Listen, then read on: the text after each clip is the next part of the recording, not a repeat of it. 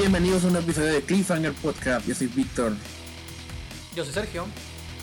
Sergio, me gustaría que Luke estuviera aquí. Sí, probablemente. Porque el episodio pasado en que él estuvo, el episodio pasado, en general. Sí, el pasado. Yo dije algo, no quiero restregarse a nadie en la cara ni nada, pero creo que merece un se los dije.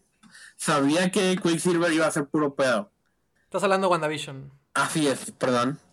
WandaVision. Este es el primer episodio que grabamos después de que WandaVision concluyó su primera y tal vez su única temporada. Y la mayor emoción, la mayor sorpresa de la serie fue en ese episodio en el cual hizo que el internet explotara. Y fue que saliera Quicksilver, pero no cualquier Quicksilver, sino el Quicksilver del universo de X-Men, o eso pensábamos, asumíamos por el actor que lo interpretaba. Y una parte de mí como que se emocionó cuando vio eso. Sí. Pero otra parte de mí no quería, o más bien no estaba de acuerdo con cómo estaban manejando ese crossover. Ok. Porque si era lo que todo el mundo creía que iban a hacer, como que esa era la manera en la que iban a introducir a los mutantes en el universo de MCU, para mí era la manera más chafa de hacerlo. Porque a fuerza íbamos a estar íbamos a tener que considerar a unas películas que sí están buenas y otras que están de la chingada, que no quisiera que ya tuvieran relevancia con ninguna otro universo.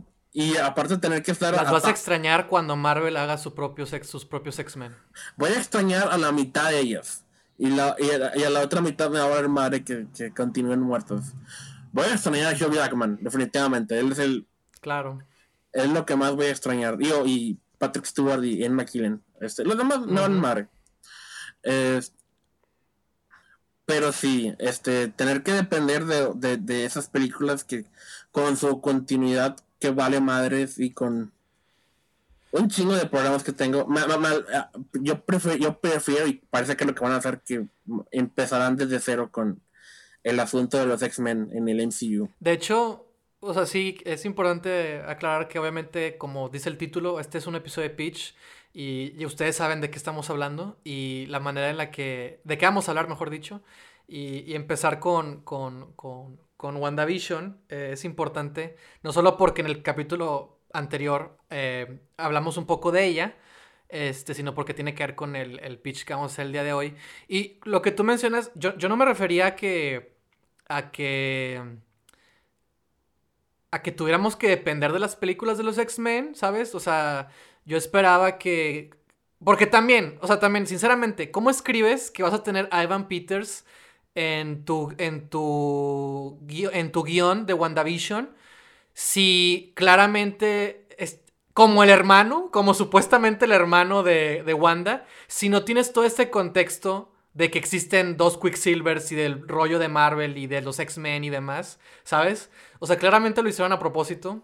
Yo no esperaba que con eso como que, sí, se abra un portal y vienen los X-Men de Fox o algo así. O sea, sabía que no lo veía así, pero sí como una introducción a que en este nuevo universo de Marvel los mutantes iban a ser una realidad. O sea, no que iban a estar aquí, sino que era como era como ver a Nick Fury al final de Iron Man, ¿sabes? O sea, hay algo más afuera.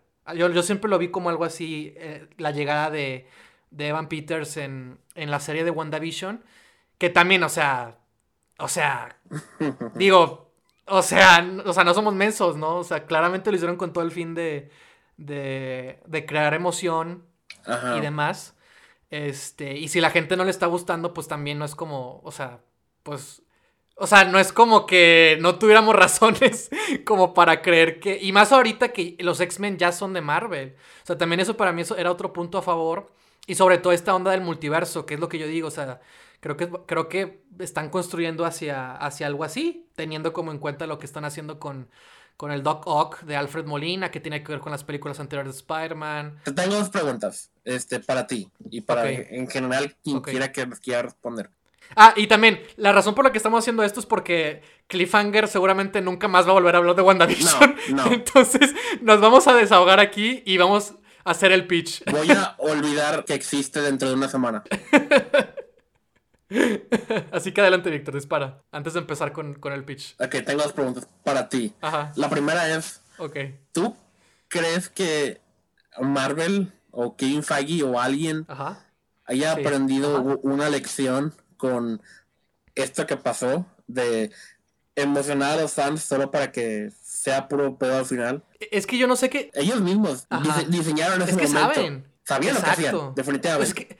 Es que vuelvo a lo mismo. ¿Cómo escribes eso en el guión? O sea, sí, va a salir un vato con pelo plateado. Nosotros, dentro del universo de Marvel, sabemos que el hermano de Wanda... es velocista, era Quicksilver, tenía el pelo plateado. Se llama Pietro. Pero al hacer el casting de Evan Peters, sabemos que existía otra versión del mismo personaje. O sea, no puedes escribir ese guión sin saber que estás tramando algo, ¿no? O sea, aunque sea para nada más al parecer no, molestar. No tramaban nada más que mira, es el mismo actor y ya, es todo. Win-win, pero no. Aparte de eso, no... había ninguna conexión con el otro universo, entonces... Claro. A lo mejor... Mi respuesta a mi propia pregunta es que no creo que hayan aprendido nada, yo creo que... No, yo tampoco creo que hayan aprendido nada. El MCU es a prueba de balas con los fans y nadie se va a enojar por mucho tiempo y sí, lo vamos a olvidar y... mira... Con tantas películas y cosas. Sí, exacto. Mi otra pregunta es qué tanto... Esto es como una indicación...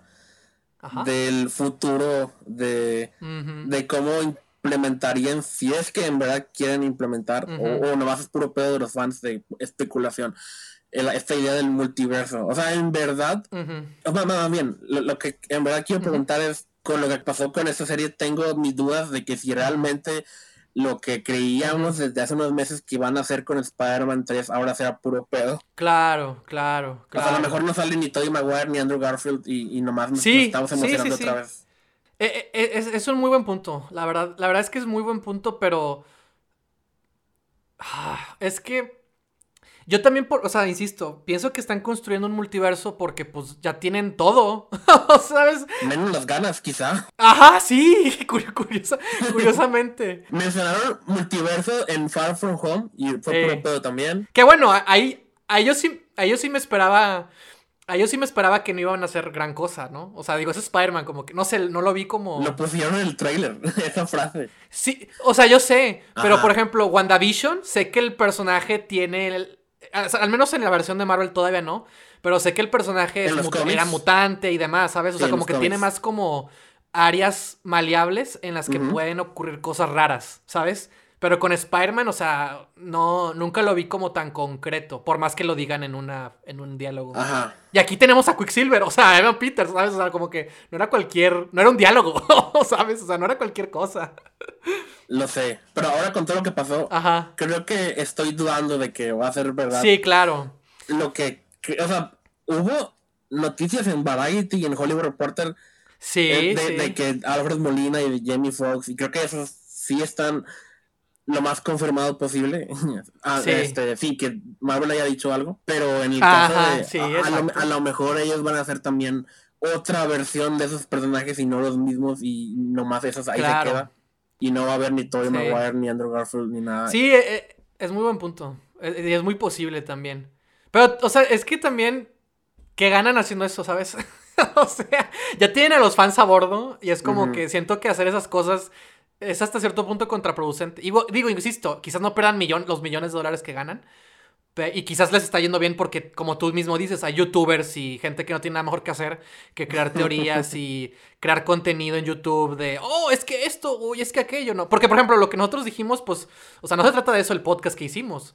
Ni siquiera se trata de eso pero es un momento en el que estamos hablando de lo que tenemos en cabeza, ¿no? No les estamos vendiendo teorías de lo que va a pasar y así, ¿no? Como otros canales se especializan y ganan dinero de pura paja, ¿no? O sea, literal de hablar de puras cosas que son hipotéticas, ¿no? Entonces, o especulaciones, ¿no? Como estamos diciendo aquí. No sé, la verdad no sé, ya no. Si había un motivo que me pudiera entusiasmar por Marvel, era el multiverso. Porque, insisto, ya tienen todo. O sea, ¿qué más? Voy a reformular lo último que dijiste. La única razón por la cual estaba ligeramente interesado en la tercera película de Spider-Man de Tom Holland era la posibilidad de ver a mi Spider-Man en esa película. Claro, sí, claro. Y si esto es puro pedo, como... Ajá. Alguien debería decir algo ahorita, ¿no? O no, sí. O van a dejar crecer ese rumor hasta que los fans hasta que sea demasiado tarde. Decepcionen. ¿Sabes qué es lo peor? Que en el tráiler de la película va a haber alguna referencia a algo. Y, o sea, van a seguir marketeando la especulación para que la gente esté emocionada y a la final va a ser como esto, ¿no? Que no va a haber nada. O no, quién sabe. Quién sabe, pero sí, fascinante. Pero bueno, ok, ya avanzando un poquito de este tema. Sí, en ya general, para terminar. Ajá, creo que estamos igual de que esta temporada fue bastante para mí, y creo que para ti también. Sí. Creo que empezó muy bien. Sí. Pero poco a poco, episodio por episodio, empezó a ser consumido todo por lo formulaico de Marvel de siempre. Exacto. El episodio 4 me emocionó un poquito el hecho de que ya por fin rompieran el misterio y ya por fin veamos cosas del otro lado. Y yo en ese momento yo sentí que eso era un buen refresh para la serie, ¿no? Ya para salir de los sitcoms. Pero muy rápidamente todo lo del mundo exterior se me hizo en los siguientes episodios lo más aburrido y genérico y molesto de la serie. Ver gente del gobierno peleándose y ver ¿cómo se llama? Sí, no era tan emocionante, pues. Mónica Rambo, Rambo. Sí. No sé por qué estuvo en esta serie. Exacto, innecesaria, irrelevante. Ella aquí, fue en WandaVision. Su papel en esta serie fue ser la única persona que tenía la esperanza de que Wanda no fuera la villana, ¿no? De hecho, mi pregunta es ¿por qué? Hecho, justamente... Ella no tiene ninguna conexión con Wanda. No, de hecho, la crearon. ¿Sabes por qué la crearon? O sea, más bien, ¿sabes por qué la incluyeron en esta serie? Ajá. ¿Por qué? Porque ella era la única que veía a Wanda como no la villana. Ajá. Entonces eso era para que nosotros como espectadores dijéramos... Ah, no, es que no es tan mala, porque ella representa esa idea. Y al final, ella es lo que le dice, ¿no? De que, sí, Wanda, no pasa nada, te puedes ir. Exacto. No importa que hayas torturado psicológicamente a todo este pueblo. Exactamente. Te puedes ir sin consecuencias. Como que eres la buena, porque esa serie lo hice, aunque todo lo que hizo ella y lo continuó haciendo conscientemente, era algo súper malo. No veo cómo ella todavía tendría esa actitud con ella de que, no hay pedo, te puedes ir. De hecho, o sea, quiero arrojar otra pregunta más. O sea, si han llegado hasta este punto, es importante para nosotros como hablar de lo que fue la serie, de lo que nos gustó, lo que no nos gustó. Ajá. Empezar a verla así como un todo. Porque para mí es muy importante tener esto antes de hablar del pitch. Para que ya cuando hable del pitch... porque el pitch surgió por mí. Yo le sugerí a Víctor en último minuto que hiciéramos el episodio sobre WandaVision. Hace como 10 minutos antes de grabar. Víctor no esperaba eso. ¿No? Pero Víctor quería hablar de la serie. Entonces también estamos aprovechando para hablar de la serie y para yo proponer lo que tengo en mente. Y también yo quiero plantear otra pregunta, Víctor, que a mí me parece súper importante y que ya tú me puedes ayudar a resolverla. Dale. Porque yo la neta no se me ocurre qué. Y es el personaje de Agatha. ¿Qué hizo como villana en esta serie? ¿Por qué era ella la villana? Porque... ¿Qué es más villanesco que lo que hizo Wanda? Que se fue impunemente sin ningún problema. O sea, ¿qué hizo Agatha verdaderamente para ser la villana de esta serie? Agatha es el único recurso que la serie tenía para que toda la culpa recayera en ella sin razón alguna. O sea, la serie establece súper claro que fue Wanda la que empezó todo este pedo. Ella no tuvo nada que ver. Ella nomás estuvo ahí en el momento indicado y no le hizo ningún mal a nadie. Exacto. O sea, en el capítulo final nada más le evitó a unos soldados y Wanda lo salvó. ¡Ah! Fue lo heroico que hizo Wanda en toda la serie y sacrificar, ¿no? Ah, bueno, también para mí es importante hablar de eso, de que... Sí, ella es la villana nomás porque tiene rayos morados en lugar de rojos. Esto... Exacto. No, y deja tú eso. O sea, puede que haya sido una villana en su momento porque era bruja, ¿no?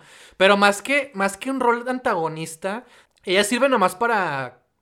hacer la exposición y ayudar a Wanda a capítulos de saber por qué son sitcoms, que eso ya sabía que iban a hacer algo así, y explicar todo y Wanda es más poderosa de lo que parece. Okay.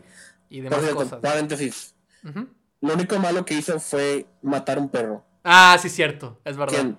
Que no existía, ¿no? Si... Era ilusión, seguramente. No sabemos si el perro era real o no, así que no se hizo cuenta. Exactamente. Que justo con esto también tiene que ver el pitch que voy a proponer. Porque yo no sé tú, Víctor, porque creo que coincidimos en que no nos encantó tanto la serie como nos hubiera pues gustado. Pero para mí lo más importante, y que tiene que ver con el pitch, ya empezando a proponer el pitch, que todo esto viene mientras la iba viendo, ¿no? La serie. Y era que no me importaba nada Wanda, ¿sabes? O sea, no... A pesar de que es una serie que, pues, es de ella y se supone que hay emoción ahí o algo así, nos tenemos que sentir mal por ella y por todo lo que pasó. Y es lo que, insisto, para mí Wanda es un personaje trágico, ¿no? Es lo que me llama la atención como para explorar en el MCU, en estas películas de Marvel. Y creo que también la pregunta clave del pitch que yo les quiero proponer el día de hoy en este podcast... Es responder esa pregunta de quién es Wanda, ¿no? O sea, ¿es heroína? ¿Es villana? ¿Es una mujer trágica? ¿Puede tener una vida normal? ¿Sabes? O sea, okay. ¿Quién es Wanda, no? Tengo preguntas uh-huh. sobre las reglas de esto. Ok, muy bien. Sí. Vamos a cambiar únicamente esta serie...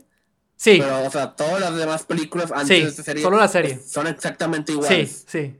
Ok, es como si las películas anteriores existen exactamente igual a como existen ahora. Sí. Y ahora nos toca a nosotros escribir esta serie. Exacto. Es como si nos hubieran dicho, ¿saben qué? Ustedes van a escribir esta serie que queremos hacer, que se llama WandaVision. Ah, no, pues está bien. Basada en el personaje primero introducido en Age of Ultron y luego en Civil War. Exacto, sí, exacto. E Infinity War. Sí. Okay. Y bueno, también para hacer el pitch divertido, que también igual y tú me puedes ayudar a tener límites, ¿no? Pero voy a intentar que este pitch no sea tan Marvel. Que creo que por eso, que es la razón por la que no nos gustó, ¿no? Así es. O sea, que cayó en de que hay una villana, supuestamente, que en lo personal no creo que haya sido tan villana. Que metieron a Sword, que básicamente es Shield, para que estuvieran ahí con efectos especiales y los Skrull y no sé qué. No hay absolutamente ninguna diferencia entre Shield y Sword en esta serie. Exacto. Y metieron de regreso a otros personajes como Kat Dennis y el oficial Wu. Nomás para que estuvieran ahí. Sí, ¿te acuerdas de ellos? ¿Los conoces? Ellos no me molestaron. No me molestaron, pero pues, o sea, ¿qué hicieron? ¿Sabes? Sobre todo la gente Wu. Estuvo ligeramente más involucrado con él que con... Sí. Incluso Wanda, no sé qué... Es que, ok. Ajá. ¿Sabes por qué no te interesa Wanda? ¿Por qué no me interesa, Víctor? Porque las películas anteriores no han hecho absolutamente nada para desarrollarla. Exacto. Y peor aún, no han hecho absolutamente nada para desarrollar su relación con Vision. Exacto. Todos los elementos clave en su relación han sido fuera de cámara. Exacto. Sí. Nunca nos enteramos cuándo empezó su relación. Sí. O sea, de una película a otra eran conocidos. Ajá. Y luego la siguiente ya estaban súper enamorados. Uh-huh. Estaban, así como empiezan Infinity War, ¿no? De que... Sí. La primera vez que la vi yo dije, chinga, ya son pareja. Mm-hmm. Ok. No, sí, o sea, entiendo perfectamente que siempre han sido personajes secundarios en las grandes películas, ¿no? Me queda claro. Pero justamente esta era la oportunidad de entenderlos a ellos, ¿no? Sobre todo a Wanda, que sabemos que Wanda está viva, ¿no? Que Vision, pues no, ¿verdad?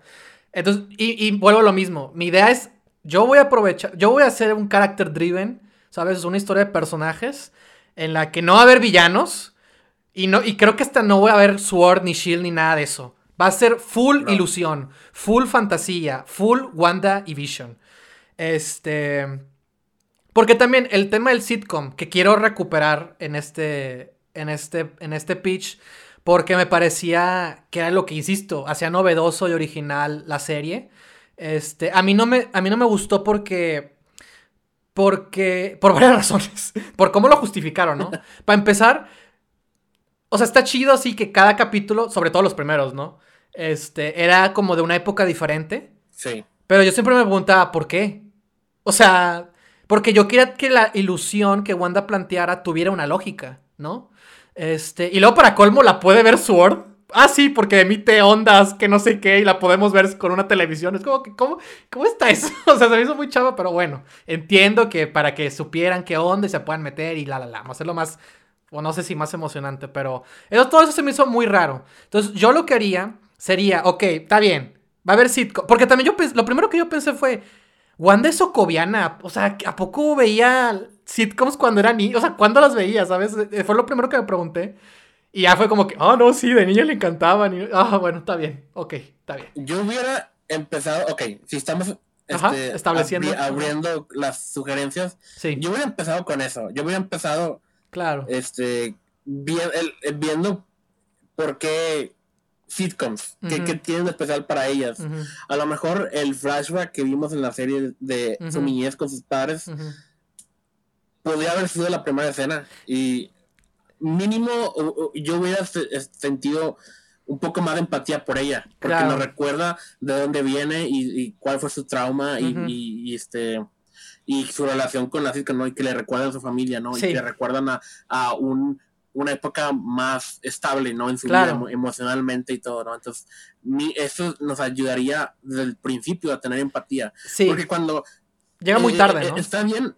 Está bien tener misterios en una serie. Claro. Pero cuando la motivación del protagonista es el misterio, te pone un chingo de muros y paredes que no te dejan conectarte, sí, con el protagonista, no. Las motivaciones del protagonista nunca deberían ser un misterio. Ajá. Bueno, sí, depende. O sea, se puede, pero depende. Ajá, depende. Bueno, aquí no lo hicieron bien. Exacto, sí. En lugar de intrigarme, me aburría. Exacto. Porque yo no entendía por qué estaba haciendo esto. Sí, claro.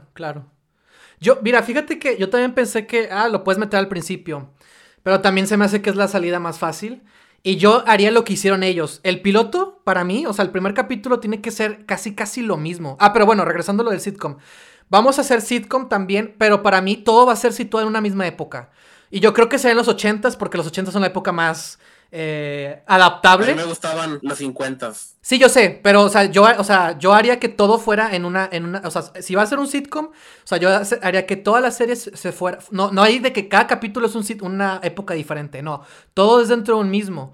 Y porque para mí es muy importante eso. Y yo propondría que fuera algo de los 80s, un tipo programa de los 80s, porque también lo que yo voy a proponer, que también creo que ya debería estar diciendo de qué trata lo que vamos a ver, literal, la serie empieza igual en el sentido de que lo primero que vemos es Wanda con Vision en este formato televisivo tipo sitcom, pero no solo están Wanda y Vision. Yo creo que desde ahorita yo introduciría que tendrían hijos. Y de hecho, eso te iba a preguntar también. Batalló muchos. O sea, entiendo que los cómics son gemelos, ¿no? Pero ¿sí? yo pondría nomás uno, ¿no? Pero bueno, no, vamos a hacer que sean dos. Porque de hecho ya me puse a pensar mucho en cómo los usaría y así. Y de hecho, para mí, la serie se tendría que llamar Meet the Maximoff. Conoce a los Maximoff. Se trata de que Wanda, Vision y su familia, sus dos hijos, recién se están mudando al pueblo Westview. Vamos a decir que es el Westview, ¿no? Son la familia nueva. Nadie sabe qué onda con su pasado, ¿no? Ni ellos mismos. O sea, de hecho, ese es el misterio. De hecho, eso es lo que va a motivar el conflicto de la serie, ¿no? Es la familia recién llegada al vecindario, de los suburbios de ahí. Un buen vecindario. Y la serie trata de que ellos quieren ser una familia normal. de que ellos... Todavía no explicamos por qué rayos Vision está vivo. Exacto, no, nada de eso. Ni que tienen hijos, güey, o sea... o sea, sí la promocionas, ¿no? Es Meet the Maximoff, ¿no? Que ni siquiera se llamaría así, ¿verdad? Porque es Marvel. Pero hipotéticamente, si nos dejaran hacer lo que fuera, yo le pondría algo así, ¿no? Algo así llamativo, familiar. Porque también creo que las series de los 80, sobre todo, era mucho así de familia, ¿no? Bueno, sobre todo en ese entonces, es algo así, ¿no? Como el concepto de... Es una familia en el suburbio americano. Y las tramas incluso tienen que ser de ese estilo, ¿no? De que... Como es la primera vez que están ahí, pues no sé, los niños van a la escuela por primera vez, ¿sabes? Y de hecho, para mí es importante introducir a los niños, porque los niños nos tienen que importar demasiado. Cada niño tiene que tener su personalidad. Por ejemplo, el que es el velocista, ¿no? Que bueno, todavía no meto lo de los si tienen poderes o no, pero sí van a tener en algún punto poderes. Porque eso se trata. Los Maximoff van a ser la primera familia de Marvel en el MCU. Y de eso se va a tratar, que la motivación de Wanda y de Vision es que ellos quieren tener una vida normal. Ellos quieren fugarse y ya no quieren tener que preocuparse por conflictos bélicos. Toda la historia de Wanda es muy fascinante y muy trágica. Desde joven se radicalizó junto con su hermano muere, odiaron a Iron Man, se juntan con los Vengadores, conoce a Vision, Vision es su único, quizás era su única pareja, ¿sabes? De toda la vida, y por eso era tan importante para ella, y cuando la pierde, ¿quién es Wanda? Todas sus personas cercanas a ella las ha perdido. Por lo tanto, la motivación más lógica, a mi parecer, de Wanda es que ella quiere tener una vida normal. Ella simplemente quiere deshacerse de todo y vivir una vida bonita, ¿sabes? Se lo merece. Ella cree que se lo merece, ¿no? Ella nunca pidió nada de esto. Y Vision juega también lo mismo. Vision no sabe qué onda. Vision no sabe que se murió, pero quiere ayudar a Wanda en ese sentido, ¿no? Y curiosamente tienen hijos, pero nunca se establece que... Pues obviamente uno se preguntaría, pues, ¿cómo tienen hijos, no? Pero todas esas preguntas se tienen que plantear. No importa. Exacto, al principio no importan. Y de hecho eso es lo que vamos a decir, ¿cómo? O sea, ¿por qué? Y es lo que vamos a ir revelando poco a poco. Y de hecho, eso de la sitcom, o sea, no sé si... O sea, lo explicaría, pero no así como con un flashback. Digo, es lo más Marvel, lo más fácil que puedes hacer, pero yo intentaría que todo fuera dentro de la ilusión. La ilusión que estamos... Bueno, obviamente lo que estamos viendo es una ilusión, ¿no? Eso queda claro. Sí. Y de lo que trata es que la ilusión se va a romper poco a poco, y que la ilusión tampoco es perfecta. Es inestable, igual que Wanda. Y de eso se trata, que poco a poco se va a ir rompiendo, que poco a poco Vision se va a ir enterando de que las cosas no están bien y van a tener que escapar. También para mí es muy importante presentar muy bien la zona geográfica, o sea, todo el espacio, todo el pueblito. O sea, ¿dónde viven ellos? Es este suburbio en el que no muy lejos está la escuela la conocemos muy bien, está el parque o la zona pública, la plaza, están los cines, la parte de la ciudad, los restaurantes, una cosa así. O sea, tiene que ser un lugar perfectamente bien construido, que tenga sus límites,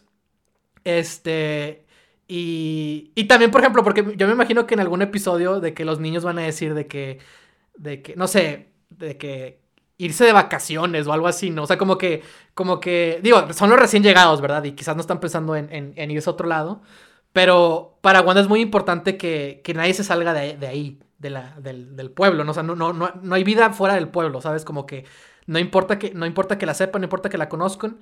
Incluso los vecinos no saben que Wanda es... Wanda, ¿sabes? O sea, no saben que ella es súper poderosa.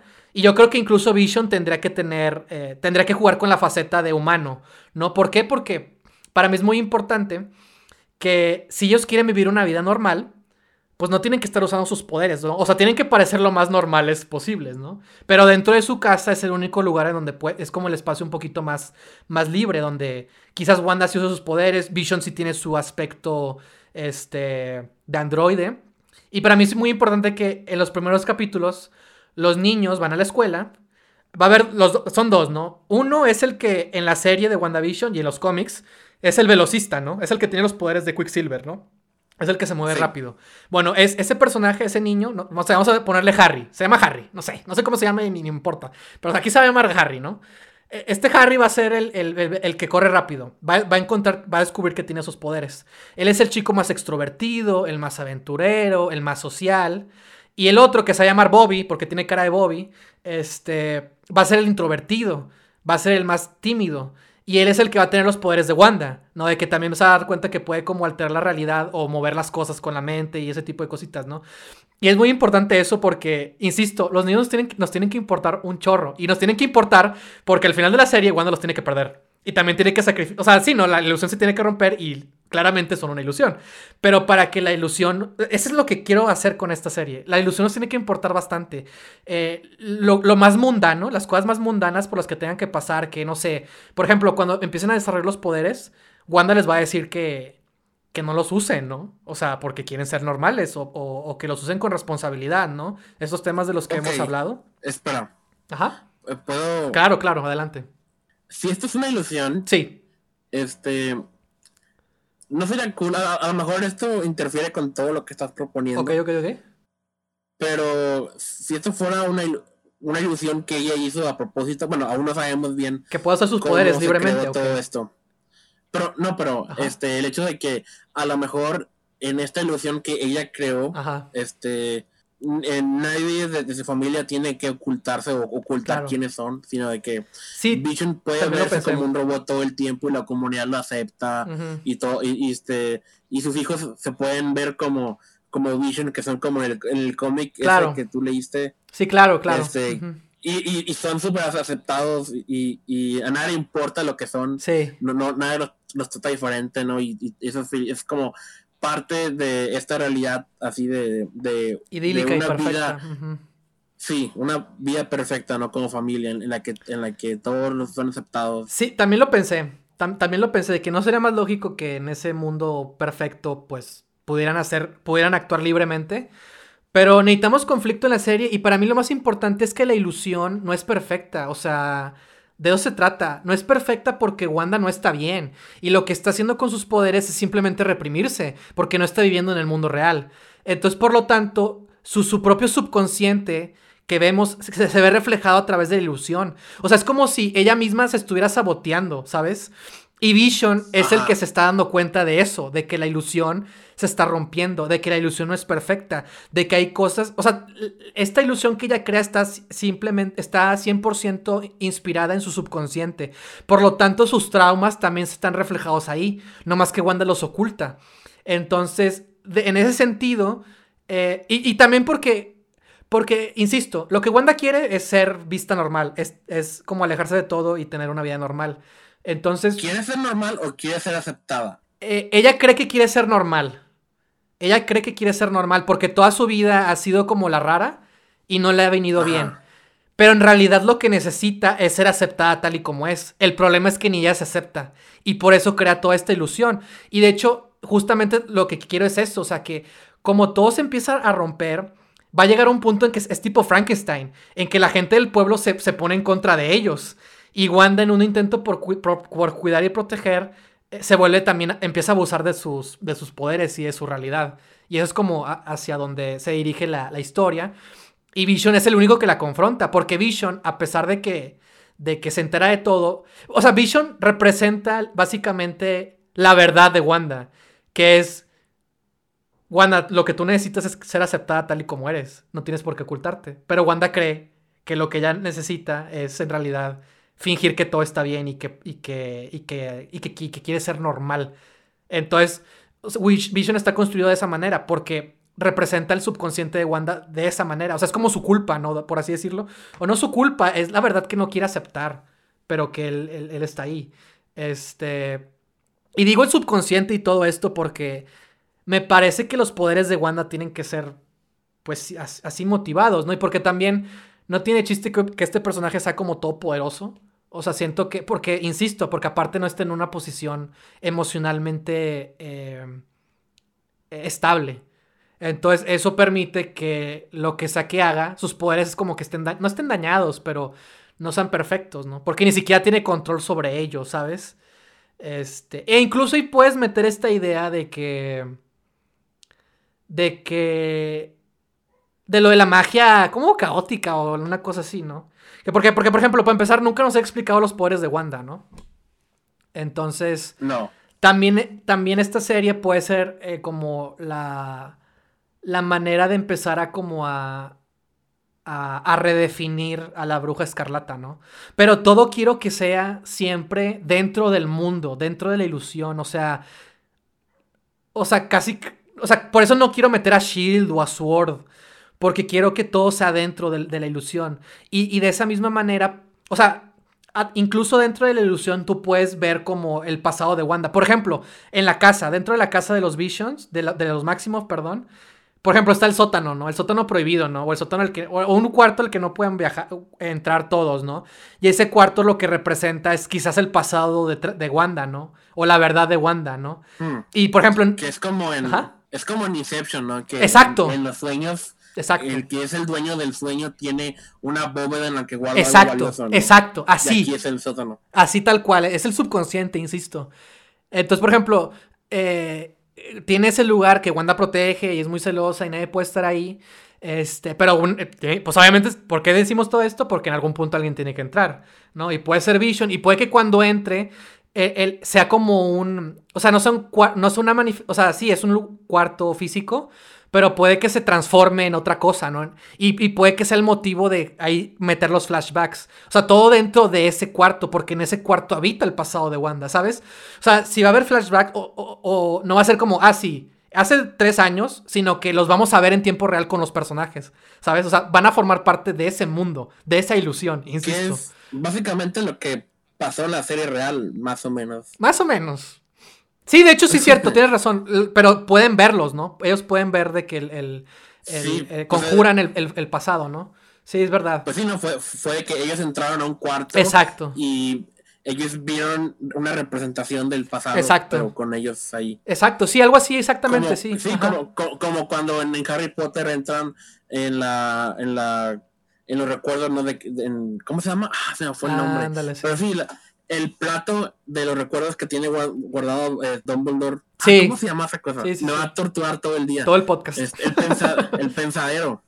Sí, el pensadero de que entras. No sé cómo está Harry Potter. Sí, creo que se llama pensadero. Que Harry Potter está ahí físicamente. Exacto. En el flashback de alguien más. Sí, algo así. Sí, algo así puede ser. Sí, exactamente. Pero vuelvo a lo mismo. O sea, no es que conjuran el pasado, sino que el pasado habita en un espacio físico. Bueno, no físico, pero tú me entiendes, sí, ¿no? O sea, algo así. Ellos no pueden interferir ni ser vistos ni nada. Exacto. Sí, exactamente. Sí, porque es el pasado no se puede cambiar.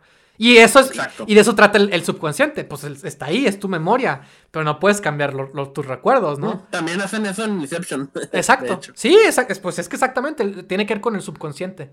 Entonces, bueno, vuelvo a lo mismo de los niños. Para mí es muy importante los niños porque obviamente al Bobby, al introvertido, es el que... Él no manifiesta sus poderes al principio, pero su hermano, el extrovertido, sí. Y eso lo hace como ser más inseguro de sí mismo. A pesar de que su hermano, según esto, los usa a escondidas. Pero, pues, corre rápido y es un niño. O sea, ¿qué niño no estaría emocionado haciendo un montón de travesuras o cosas por el estilo, no? O incluso teniendo que valer de repente y romper las reglas y usarlas para impresionar a alguien. O no sé. Pero el punto es que este chico, el otro hermano, el Bobby, se siente muy inseguro, ¿no? Porque... Y aparte, obviamente, es el niño el que molestan. ¿Qué edad tienen? Pues están en primaria. Deben tener unos 8 años. 8 o 10 años, ¿no? Más o menos como en la serie, yo creo. En la serie real tenían 10. Ok. Sí, pues algo así. Empezaron como de 5 años y luego crecieron en ese episodio a 10 años. Sí, no, aquí tienen 8 o 10, una cosa así. Todavía son niños, ¿no? O sea, todavía son inocentes, ¿no? Y obviamente hay un bully, ¿no? Hay un abusivo que siempre está ahí molestando al pobre Bobby, ¿no? Y es importante, tiene que haber continuidad, ¿no? De que sabemos quién es, lo presentamos, lo molesta y sigue detrás de él, ¿no? Siempre está ahí, ¿no? Y entonces cuando Bobby descubre que tiene poderes... Digo, esto no es nada Marvel, pero yo lo haría así 100%. Quiero que se vengue el niño, ¿no? Entonces, o sea, por ejemplo, tiene telequinesis, ¿no? O sea, puede mover las cosas, ¿no? O algo así. O no sé, o pues algo más intenso, ¿no?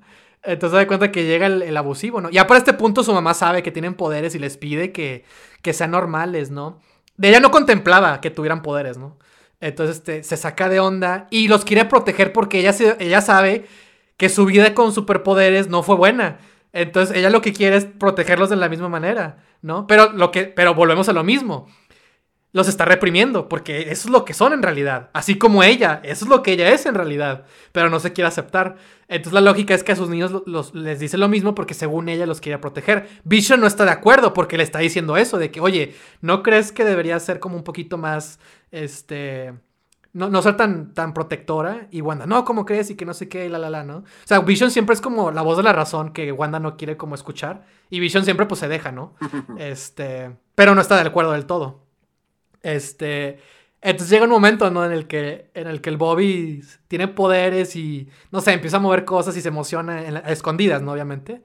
Y de repente llega el abusivo, ¿no? Y lo molesta o hace algo que colma su paciencia y Bobby se enoja. Y como Wanda, que es claramente una ilusión al personaje de Wanda, pierde el control de sus poderes. Y yo mataré al niño, pero bueno, en Marvel lo lastima, ¿no? Madre. En Marvel lo lastima, ¿no? Porque claramente Marvel y Disney pueden matar de manera brutal a los villanos, a los robots, a los androides, a las cosas que no son humanas, como, bueno, los villanos como a Síndrome de los Increíbles o personajes que son malos. Pero si hacemos algo así, pues obviamente no lo podemos hacer, pero bueno. Lo lastima gravemente. Pero es que un simple bully... No es algo que... O sea, no solo Marvel, sino en cualquier historia. Sí, yo sé. Es algo que yo sé. Pero lo que voy es... cambiar bruscamente el rumbo o el tono. Es que exacto. Es que es lo que quiero. Que se pone oscuro esta onda. Obviamente no lo matamos, ¿no? Porque no se puede. Pero lo lastima gravemente. Sí, lo lesionan. Exacto. Y eso es lo que empieza... A partir de ahí todo se empieza a ir al diablo. ¿Por qué? Porque los maestros se enteran. Porque le llaman la atención a Wanda... Porque Wanda se enoja, porque Wanda se da cuenta que las cosas están saliendo de control. Y como que a partir de ahí las cosas empiezan a ir al diablo, ¿no? Y eso es como la mitad de la serie, obviamente. Digo, aquí estamos como... Estoy improvisando como tal. Esto es un buen midpoint. Exacto. Que lastimen exacto. Al niño. Es un buen midpoint. Y por eso son importantes los niños, insisto. Es importante la dinámica familiar que tienen. Entonces, o sea, a partir de los niños... La presión de Wanda, que ella cree que todo está normal. Por ejemplo, también Wanda y Vision también tienen que estar haciendo cosas, ¿no? Vision en su trabajo, tienen a sus vecinos, ¿no? A sus mejores amigos, que son sus vecinos, o a los... Sí, otro paréntesis. Ajá.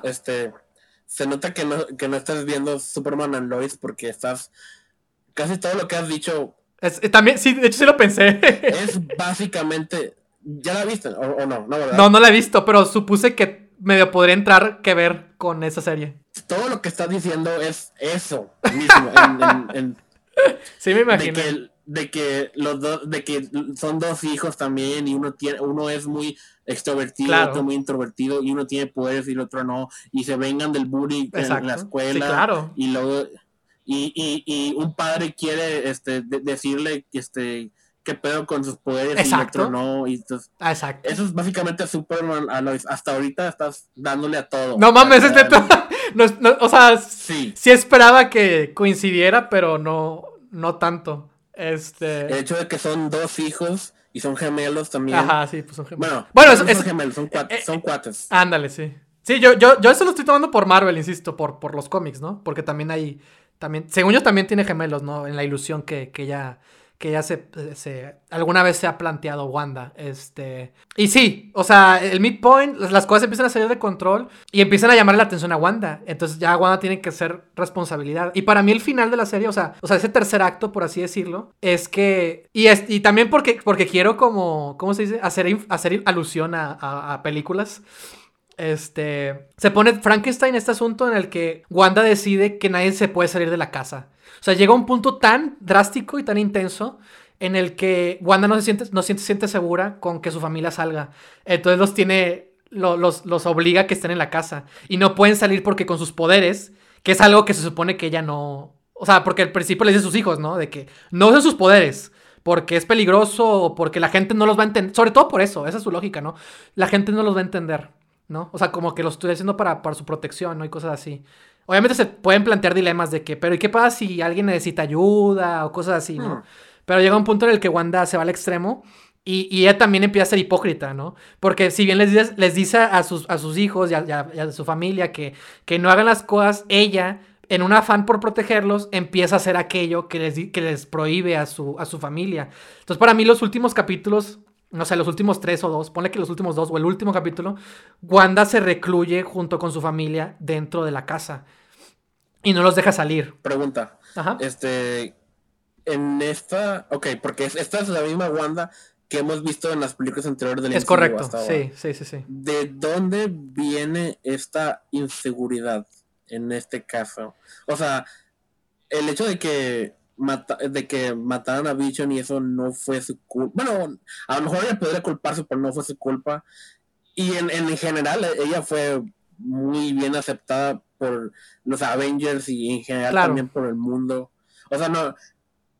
O sea, obviamente esto le agrega conflicto y toda esta serie, pero tomando en cuenta las películas anteriores y cómo hemos conocido a Wanda hasta de ahora, hecho, no sé de dónde podría venir toda esta inseguridad. Justo eso es lo que voy, de que todo eso que estoy planteando yo tiene que verse reflejado en la serie a través de, por ejemplo, lo que te decía de que, no sé, porque también pensé, por ejemplo, Vision va a la biblioteca de la ciudad, ¿no? Del pueblo y quiere descubrir cosas, pero no sé, hay un lugar especial donde descubre información que tiene que ver con la vida familiar de Wanda o con el pasado que no que él no ha visto. Porque de hecho también pensé que estaría padre que hubiera un noticiero local, ¿no? Así, un noticiero local.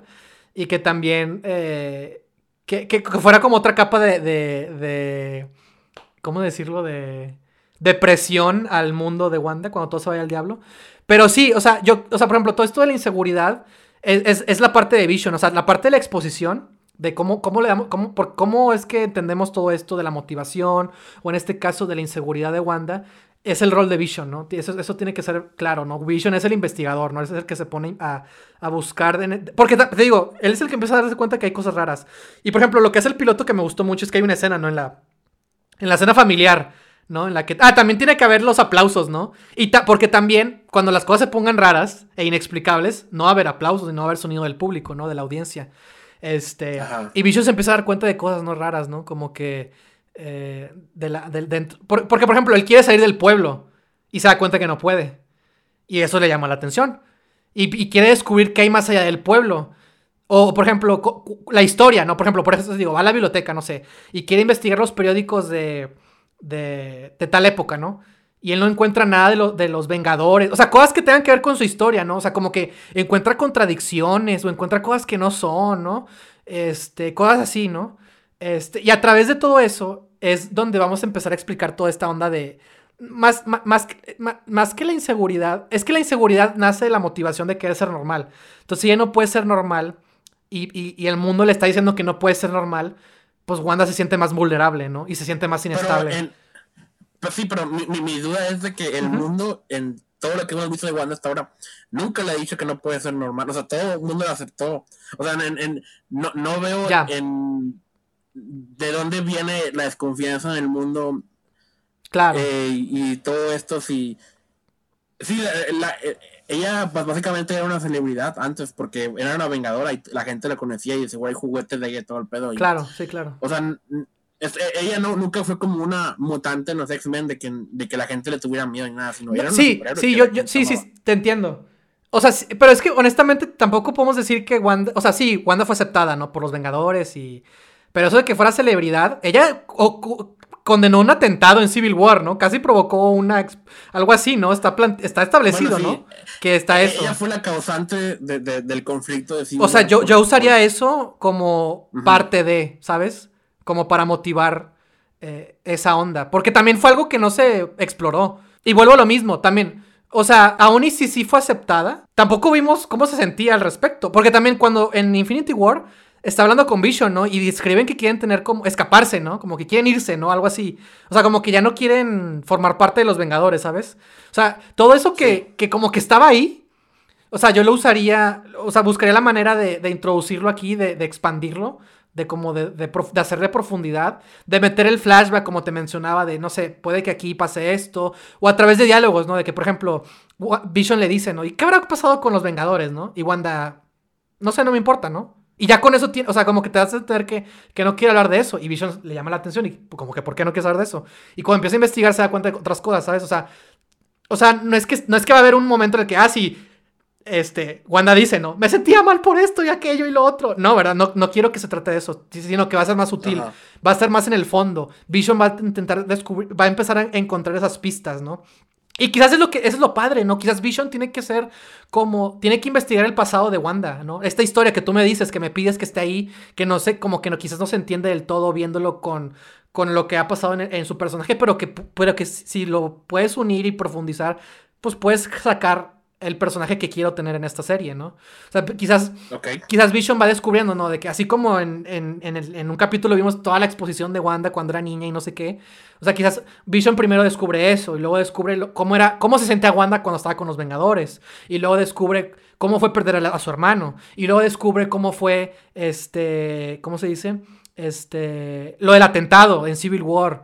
Cómo la afectó a ella, si la afectó o no, y luego en qué punto estaban en Infinity War para que tanto ella como Vision quisieran como, pensar una vida fuera de los Vengadores. Que por eso es lo que yo me refiero con una vida normal, ¿no? O sea, pues no ser parte de los héroes, ¿no? Porque implica responsabilidad, implica riesgo. Entonces, a lo mejor los flashbacks, o como sea que los quiera llamar, que vayamos a ver en esta versión de Meet the...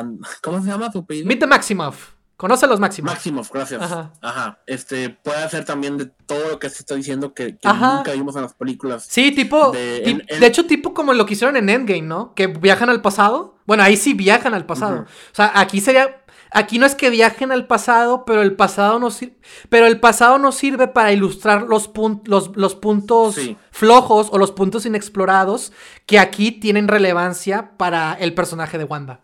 Que volvemos a lo mismo. La pregunta es quién es Wanda. Y por eso es importante explorar su vida y su pasado. Lo que hicieron en la serie, de verdad, de que la conversación entre Wanda y Vision, que fue flashback.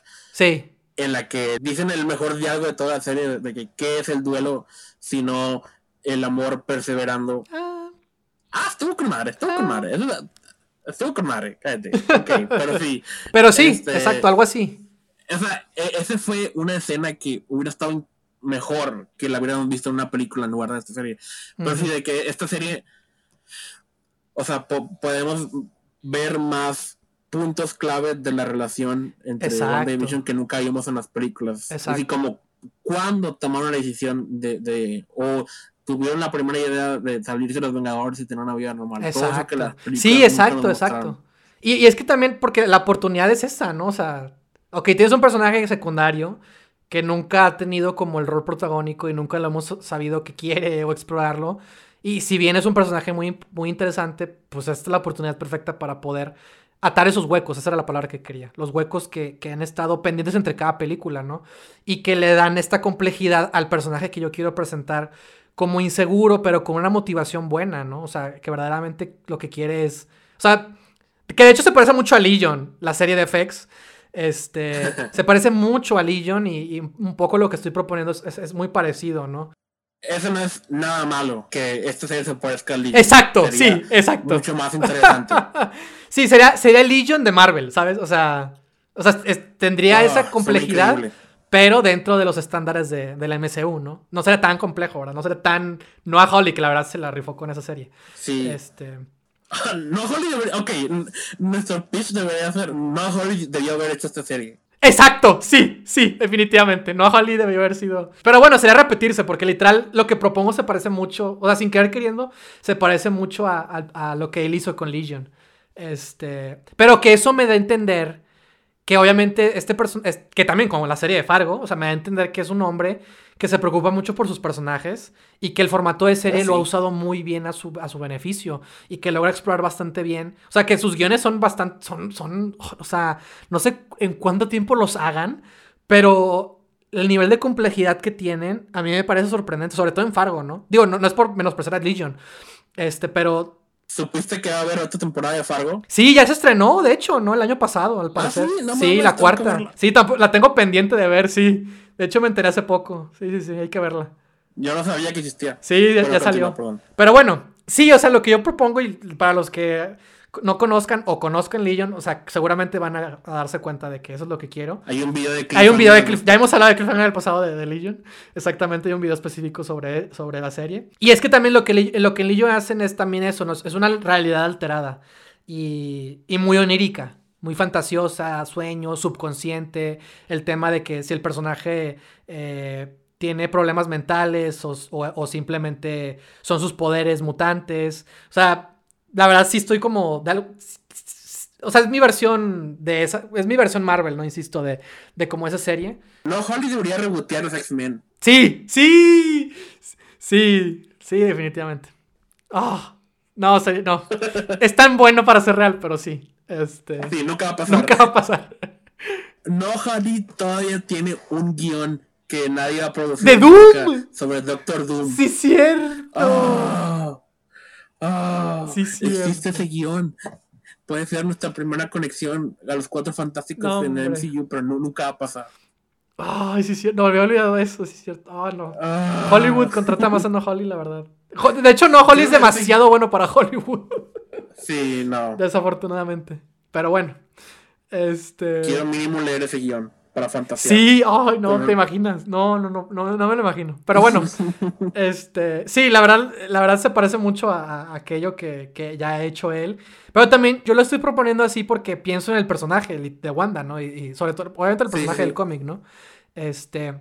De hecho, podremos ahí decir que, por ejemplo, el último capítulo, quizás, en la historia de Wanda, es quizás un encuentro con la magia esta, ¿no? O sea, hay un indicio de que para que estemos viendo esta serie en este punto de la vida de Wanda con una familia, como recién mudados a este lugar, se deba a que ella por algún motivo encontró o tuvo un encuentro o algo pasó, algo detonó que los poderes de Wanda se manipularan, se alteraran. Porque también esto le hicieron algo de la gema, una gema, ¿no? Del infinito, ¿no? Que es la del alma. La del alma. Sí, no la amarilla. Ah, ya. La que tenía Vision en la cabeza. O sea, sí, algo, o sea, puedes meter algo ahí, ¿no? Que explique por qué Wanda ahora tiene estos poderes, ¿no? Porque es tan poderosa, porque puede como desarrollar estas cosas, ¿no? Sí. Y para mí, ya, insisto, el final de esta serie, de mi pitch, así, que obviamente está muy así, grandes rasgos, porque así lo he pensado y también... No, como... Es más complicado hacer un pitch de una temporada de una entera serie, en lugar de una película normal, ¿no? O sea, sí. Esto, por ser un pitch en un episodio de un podcast que tiene que durar relativamente poco, no podemos entrar tanto detalle. Sí. Pero, o sea, sí entiendo perfectamente cuál es tu idea y qué es lo que quisieras ver. Lo que yo propongo para el final, de esta manera, es jugar con las películas del Castillo de la Pureza de Arturo Ripstein y la de Dogtooth de Yorgos Lanthimos, en el que Wanda quiere como cuidar a no quiere que sus familias se salga de la casa, ¿no? Y son linchados, ¿no? Por la comunidad, ¿no? O sea, nadie los quiere, ¿no? Que se cumple su temor, que era si quiero que me acepten, pues la gente no la acepta, ¿no? En ese lugar. Y Wanda está desesperada y no sabe qué hacer. Frankenstein. Exactamente. Y no es que Frankenstein fuera malo. No, es incomprendido. Exactamente. De eso trata esta serie. Entonces, pues se pone intenso, ¿no? Porque imagínate que Wanda llegue a ese punto. Y porque también, bueno, lo mismo. La serie nos planteó que Wanda lo que estaba haciendo no era correcto, ¿no? O sea, bueno, aquí yo no estoy metiendo esto de si Wanda secuestra un pueblo. Yo de hecho yo no haría eso. Yo haría que todo estuviera dentro de su cabeza. Pero aún así, dentro de su subconsciente, nos damos cuenta de lo dañada que está, de lo herida que está, y de que está en un lugar emocionalmente inestable y que necesita mejorar. O sea, vuelvo a lo mismo, no es su culpa. O sea, ¿cómo es? Imagínate cómo es tener que lidiar. O sea, si de por sí es difícil para uno, cuando se siente mal, cuando se siente inseguro, cuando no está aquí en su mejor momento, imagínate tener la presión que ella tiene, como una ex vengadora, como alguien que perdió a su hermano, que era su única conexión con el mundo, o sea, era su todo, ¿no? Y posteriormente perder a Vision, que era su única pareja, ¿no? O sea, imagínate estar en esa posición y luego ser toda poderosa y no poder controlar las ilusiones que creas, que ni siquiera tu propia mente pueda otorgarte un final feliz, ¿sabes? Y que porque como te está reprimiendo, como dice Freud, ¿no? O sea, son cosas que salen. O sea, no puedes... Lo que tú reprimes son cosas que no te estás deshaciendo de ellas. Al contrario, les das más fuerza y van a salir con más fuerza y no te deshaces de ellas, ¿no? Podemos jugar con esta idea de las historias, ¿no? De que en muchos libros de cómo se escriben historias te dicen de que los personajes todos tienen que tener una diferente relación con el tema central de la historia. Claro. Y en este caso, los personajes creados por el subconsciente de Wanda son los que reflejan las diferentes inseguridades que tiene ella, ¿no? Sí. Que es también como Inception, ¿no? De que todos los extras en el sueño son el subconsciente y si estás inseguro te atacan, ¿no? Exacto, sí, exactamente. Exactamente, sí. Tiene que ver con todo eso. Y que es un tema que a mí me interesa mucho y que tiene que ver también con un guión. A mí también. Ahí que quiero hacer. Y por eso a mí... ¿Te interesan los sueños? ¿Qué? Los sueños, ¿no? El subconsciente. Wink, wink. Pero bueno, a lo que voy es... Wanda, o sea, Wanda tiene que tocar fondo, porque no hay manera en la que pueda salir adelante si no es tocando fondo.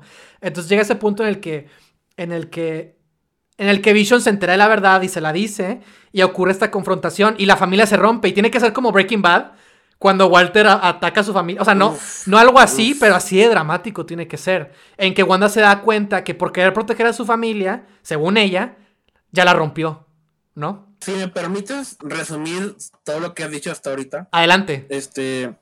Básicamente, a como yo interpreto lo que estás diciendo, Simón, tu propuesta sería: tenemos tres protagonistas, por así decirlo. Uh-huh. O sea, otros puntos de vista en esta serie. Ajá. Uno es el de Wanda. Sí. El otro es el de Vision, que está investigando qué pedo con este mundo. Exacto, sí. Que empiezas a sospechar que es raro aquí. Y es que es padre porque Vision es una máquina y es lógico. Entonces está buscándole la lógica a un mundo que no tiene lógica. Ajá. Y Vision es nuestro investigador, lo que nos revela las pistas para hablar a nosotros de qué está pasando aquí. Exacto. Porque no nos va a decir esta serie así de con un flashback sencillo. Exacto. Que no tiene que descubrir. Exacto. Para que poco a poco descubramos. Uh-huh. Sí. Y en eso consiste el misterio. Ajá. Y el tercer punto de vista son los niños. Exacto. En su vida diaria, en la escuela y en todo eso. Exactamente. Que los niños incluso pueden representar muchas cosas. Porque también incluso yo quiero que los niños sean de que si Wanda se pregunta si ya puede ser una madre, ¿sabes? O sea, sí, ¿verdad? Si sería una buena madre, ¿no? O sea, puedes meter también ese tema ahí de que cómo sería, cómo se desempeñaría, ¿no? Buscando esta idea de la normalidad, ¿no? O sea, pues que es más normal que tener una familia, ¿no? Y ser feliz, ¿no? Por así decirlo. Y los niños es la oportunidad perfecta para que nos encariñemos con ellos y por ende no queramos que este mundo desaparezca. Exactamente. Queremos que Wanda sea feliz, ¿no? Exactamente. Y nos quemen los niños. Exactamente. Y si este mundo es destruido, perdemos a estos niños. Exacto. Que es lo importante. Exacto. Entonces, ok. Y sí, para mí, insisto, la pregunta es: ¿quién es Wanda? Vision nos ayuda a entender. Wanda es una héroe y vemos con los Vengadores, ¿no? O no sé. Wanda es una villana y la vemos en el caso de Civil War. Wanda es una madre, o sea, no sé. ¿Qué es Wanda? ¿Quién es Wanda? Volvemos a lo mismo, ¿no? Exacto. Entonces, para mí la respuesta es que, pues, Wanda no es ni una héroe ni una villana. Al contrario, es un personaje que... Pues, es complejo. Sí, exactamente. Tiene una identidad compleja. O sea, creo que ni ella sabe quién es, ¿sabes? Creo que ni ella nunca ha tenido el momento de detenerse y decir qué es lo que quiero, quién soy. Bueno, al menos nunca lo hemos visto, ¿no? Y quiero que... Pues si te fijas bien... Se refuerce. Uh-huh. Esto sería resolver muchas de las cosas que las películas no nos dicen. Claro. En el sentido de que yo siempre sentí en Age of Ultron que la... inclusión de Wanda al equipo de X-Men. Uh-huh. De los Avengers. Sí, perdón. ¿Ya ves? Avengers. Como que yo nunca la sentí muy a gusto en ese equipo. Exacto. O sea, como que nunca sentí que fuera totalmente su decisión. Ajá. Y se siente más forzado de que queremos a Wanda a que orgánico, de que el personaje merece estar aquí. Se ganó el lugar, ¿no? Ahí. Exacto. Y hasta puedes meter un cameo de Ojo de Halcón, ¿no? Quizás. Sí, que también fue como otra figura importante en la vida de Wanda. Sí, lo podemos meter ahí con un rol pequeño. Sí, que también conversaciones que no vimos, ¿no? Exacto.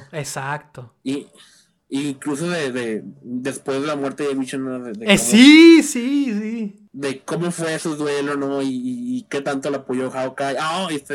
Que a lo mejor haya sido invitada a la cabaña de Hawkeye con la familia, quién sabe.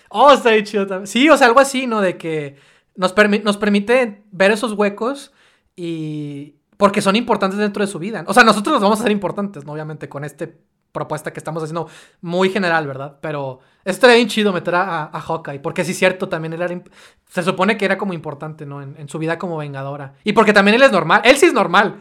O sea, Ojo de Halcón no tiene poderes. Estamos de acuerdo.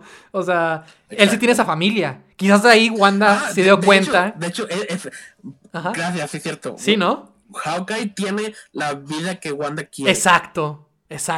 Sí, o sea, Hawkeye representa eso, ¿no? Esa otra parte, ¿no? De la vida vengadora y la vida normal, exactamente. Wanda lo que quiere es una familia porque nunca ha tenido una.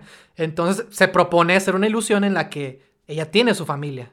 Oye, ¿y tú quisieras hacer algo con Pietro? Podríamos meter a una alusión, sí podríamos meterlo. Así como te dije, Hawkeye tiene un rol...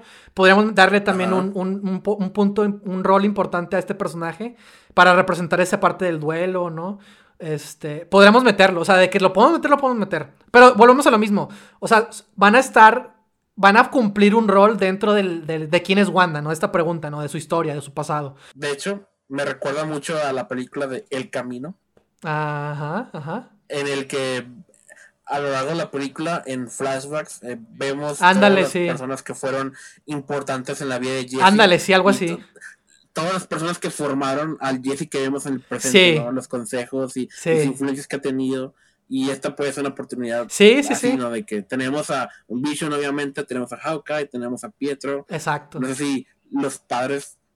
Sí, los podemos meter también, podemos meterlos ahí, sí, claro, o sea, sí. O sea, esta es la oportunidad perfecta para hacer todo eso. Esto puede ser El Camino y Legion para Wanda. Sí, y Inception también, sí. Inception. Y para mí el final debe ser que Wanda sacrifica se da cuenta, ¿no? O sea, tiene que aceptar la realidad y aceptar que nada de eso es verdad. Porque también lo que Wanda está haciendo planteando esa ilusión es no vivir en el mundo real. Está viviendo en la fantasía. Y no podemos vivir en la fantasía nada más. Entonces, Wanda tiene que sacrificar eso. O sea, tiene que romper ese hechizo. Que ya de por sí está cayéndose a pedazos, ¿no? Y es el punto climático es ese. Que se da cuenta que quiebra a su propia familia. Y es como que no, o sea... ¿Cómo pudo hacer esto, no? Entonces ahí es cuando entra la verdad. O sea, y Wanda tiene que decirle adiós a ese mundo. Y es cuando tenemos que decirle adiós a Harry y a Bobby. Es cuando tenemos que decirle adiós a Visión.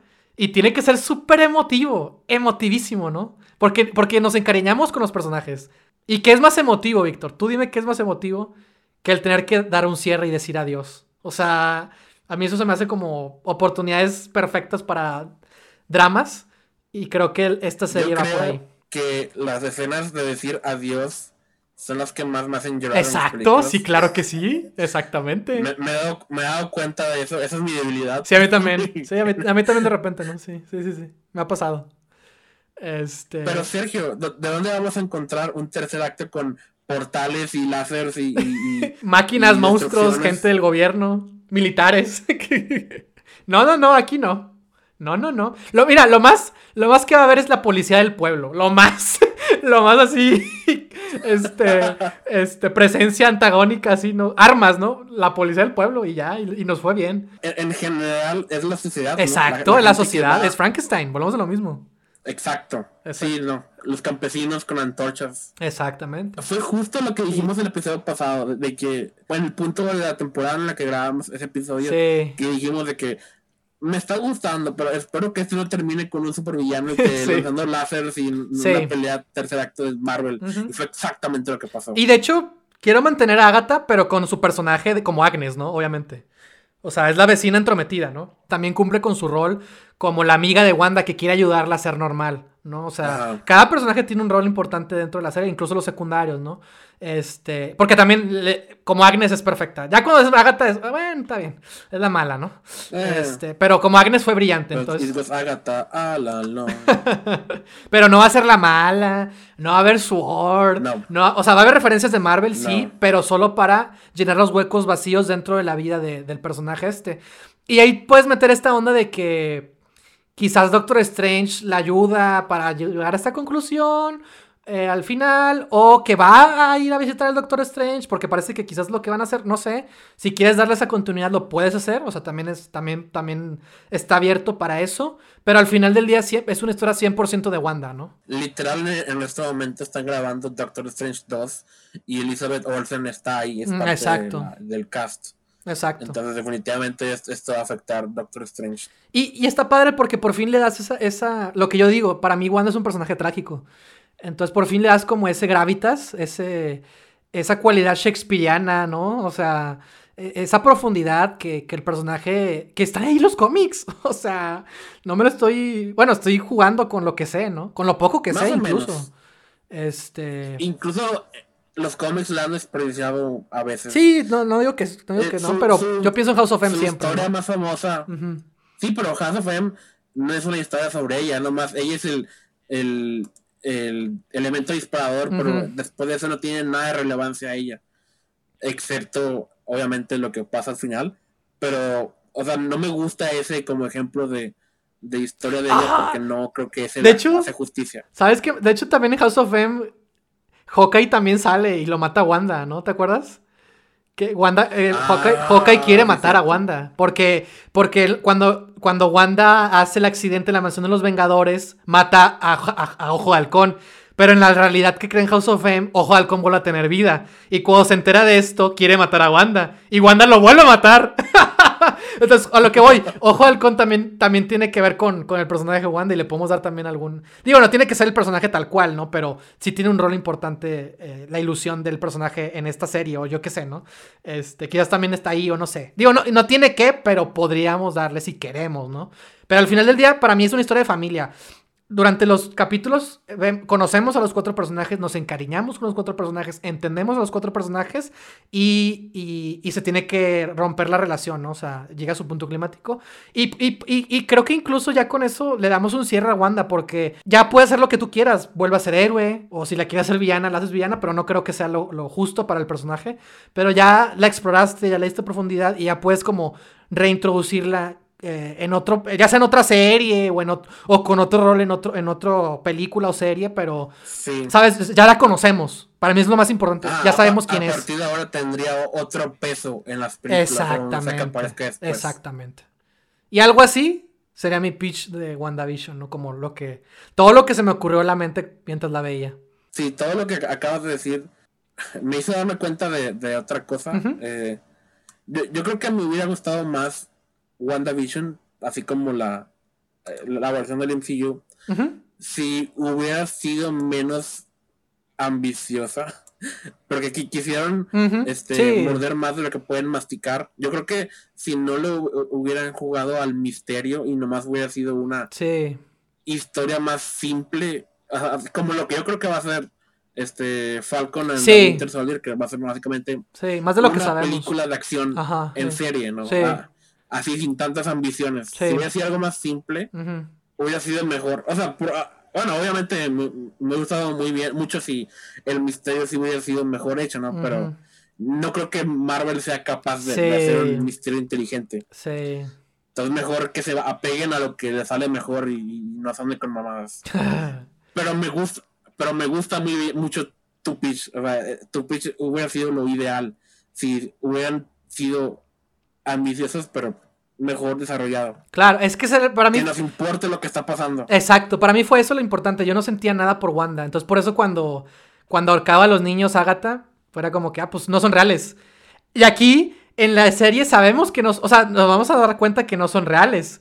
Pero ya va a ser para un punto en el que nos importan mucho. Entonces, ¿sabes?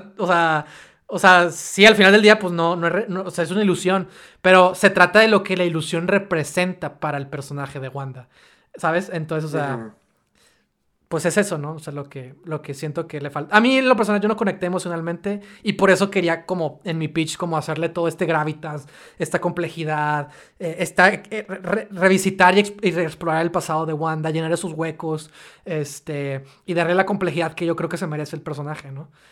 Y que creo que pudieran haber hecho bien, pero bueno, si se lo hubieran propuesto, ¿no? Desde un principio. Aunque tampoco sé si una sitcom ochentera quede a lo que estás proponiendo. Obviamente cuando las cosas se van al diablo, también se rompe el... Ajá, el formato, ¿no? Sí. Okay. Sí.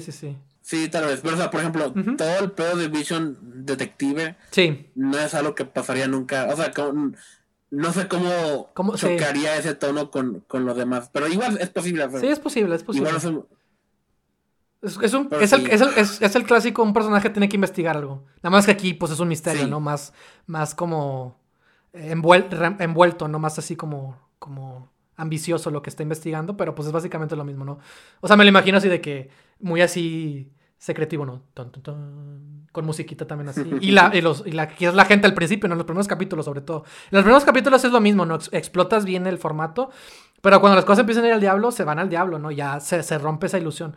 Y se rompe, primero yo creo, a través del sitcom, ¿no? O sea, se pierde la audiencia, se pierden los soniditos, el intro, no sé, ¿sabes? Esas cositas. Sí. Dejan de aparecer. La despedida entre Wanda y Vision en esta versión de Twitch puede reflejar básicamente la muerte de Vision en Infinity War. De que ella abandone este mundo ideal por su cuenta, ¿no? Y tenga que básicamente volverlo a matar.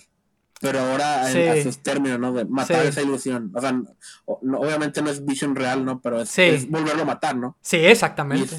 Eso completa. Exactamente, es volverlo a matar. Arco. Es volverlo a matar, pero ahora por su cuenta. Pero porque obviamente pues es una ilusión. Te diste el clavo, Víctor. Eso también es muy importante porque también lo hace más dramático. Es conflicto, tiene que ver con el personaje, tiene que ver con lo que ya conocemos y vimos. Es muy buen punto.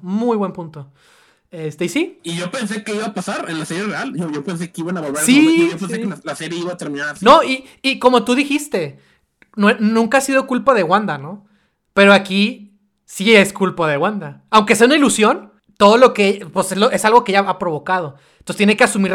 aquí sí tiene que asumir una responsabilidad para hacer mejor. Que es lo que yo quiero y espero y creo que el personaje se merece. Entonces, por eso tiene que sacrificar... Ahora sí tiene que sacrificar aquello que se imaginó. Hacer eco a otro momento súper ya icónico de Infinity War, ¿no? Exacto. Que fue importante para ella. Sí, claro. Aprovechar ese material y usarlo aquí es algo que... Es así, es aprovechar muy bien la continuidad de esas películas. Claro. Y pues... sería como... es como poesía, rima. Exactamente.